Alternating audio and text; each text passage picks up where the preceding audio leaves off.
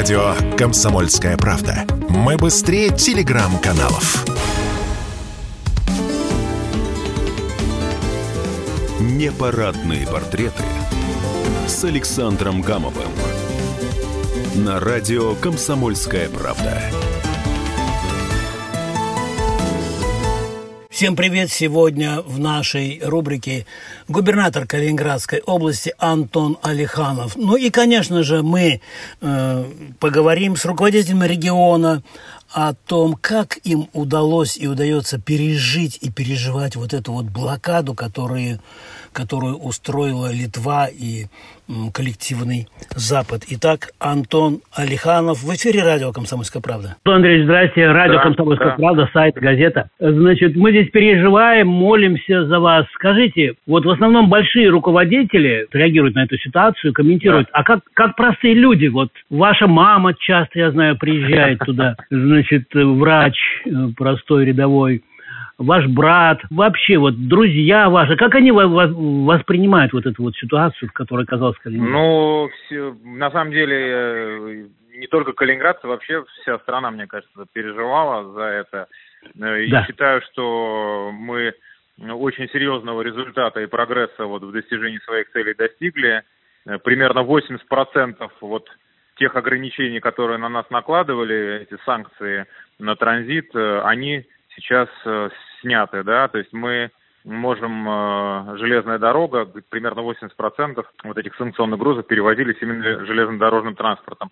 То есть сейчас этих ограничений нет, их сняли. Это победа такая российская, калининградская победа, и ну, все, ну, как бы проявили себя очень...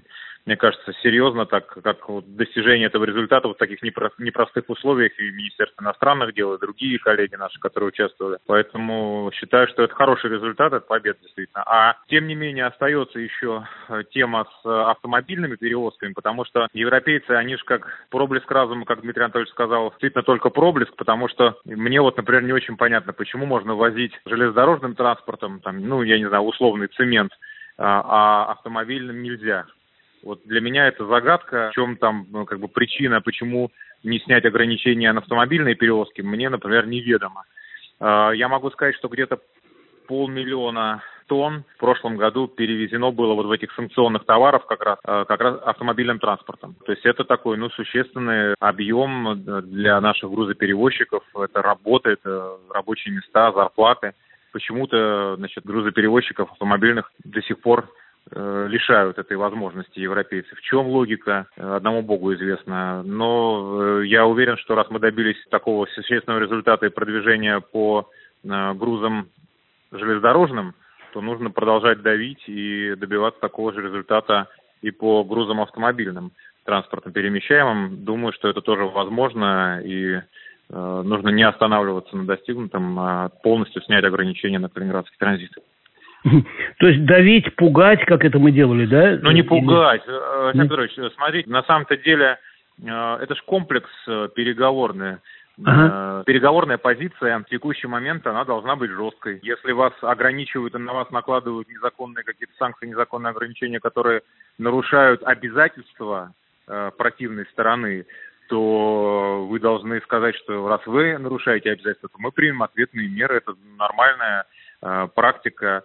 И угроза применения этих ответных мер вкупе с пониманием европейцами, что они действительно грубо нарушают необоснованно вот свои обязательства, оно и дало вот результат. Поэтому это не пугать, это называется переговорная позиция сильная, просто аргументированная. Mm-hmm. Поэтому это такой сложный комплекс переговорный. Ничего, ничего, ничего в этом удивительного я не вижу. Антон Андреевич, а вот интересно, что больше всего повлияло на э, проблески, на появление проблесков? Мне тяжело сказать, потому что я же не был... в момент, когда вызывали там, значит, поверенного в делах Литвы или там посла ЕС в России, когда их вызывали на Смоленскую площадь. Может быть, там так было убедительно все, значит, жестко и доходчиво доведено, что дальнейшие все там, в том числе мои какие-то там озвучивания каких-то там возможных ответных мер, может, они уже были не нужны, а всего добились коллеги из МИДа. Мне тяжело сказать, но я в любом случае рад тому, что этот результат достигнут. вот в текущих условиях нам, мне казалось, что это слабо достижимый результат. Мы уже в январе вот начинали, когда значит, год, у нас было всего два судна на линии Усть-Луга-Балтийск. Сейчас у нас уже их шесть. То есть мы утроили. Я думаю, что мы все равно вот эту морскую перевозку будем усиливать. В любом случае мы понимаем, что вот, ну, это является зоной риска, вот этот наш калининградский транзит. И нужно быть готовым к любому поведению, поэтому морскую компоненту, несомненно, надо будет, надо будет усиливать для нас, чтобы мы были готовы к любому повороту событий. Не, у, у, у нас вообще, вот в частности, у меня создалось впечатление, что э, губернатор Алиханов, он не, ну, не то, что не самостоятельно, а он скоординированно действует с МИДом. Ну, несомненно, Минтра... мы консультировались, конечно, конечно, Александр Петрович. Это, ну, может, отдельные фразочки какие-то там добавлял, добавлял от себя, но в общем и целом, конечно, мы согласовывали эти вопросы с коллегами.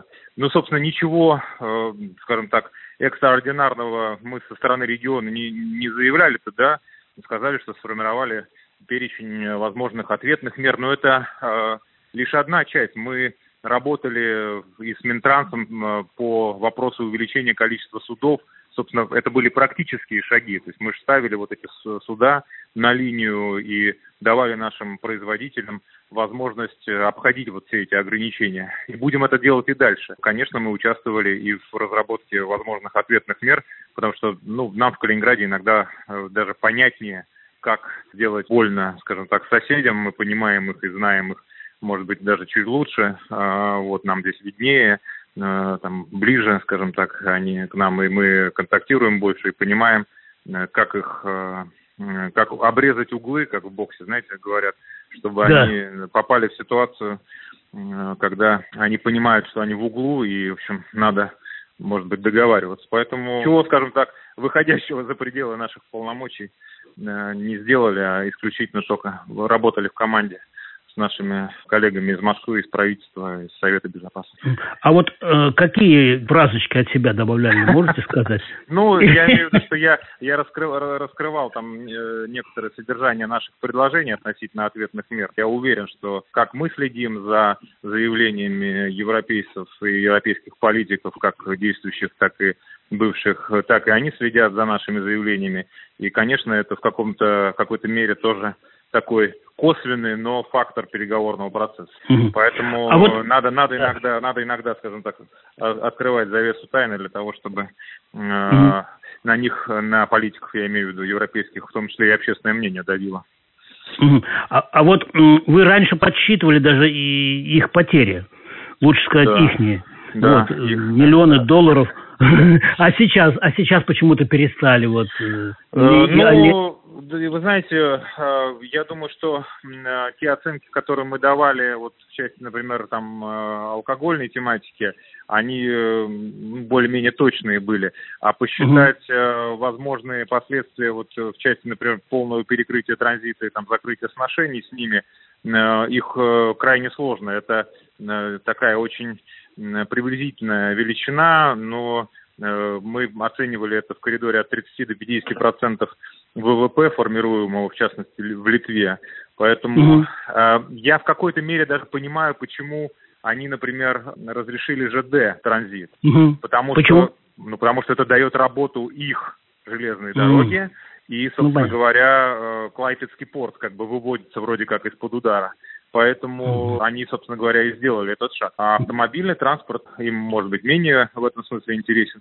Поэтому они пока его сохранили э, в ограничениях. Но это не значит, что мы лишились каких-то вот возможностей в части ответа. Да? Поэтому думаю, что будем продолжать эту работу. И не мытьем, так катанием все равно будем продавливать э, полное снятие ограничений на калининградский транзит в части и автомобильных перевозок тоже. А вот э, ваша, э, вот когда Антон Алиханов стопнул ногой, на, ногой сказал, что мы вообще самое, все закроем, и вы не, да. Не, да. Не, не, не сможете возить.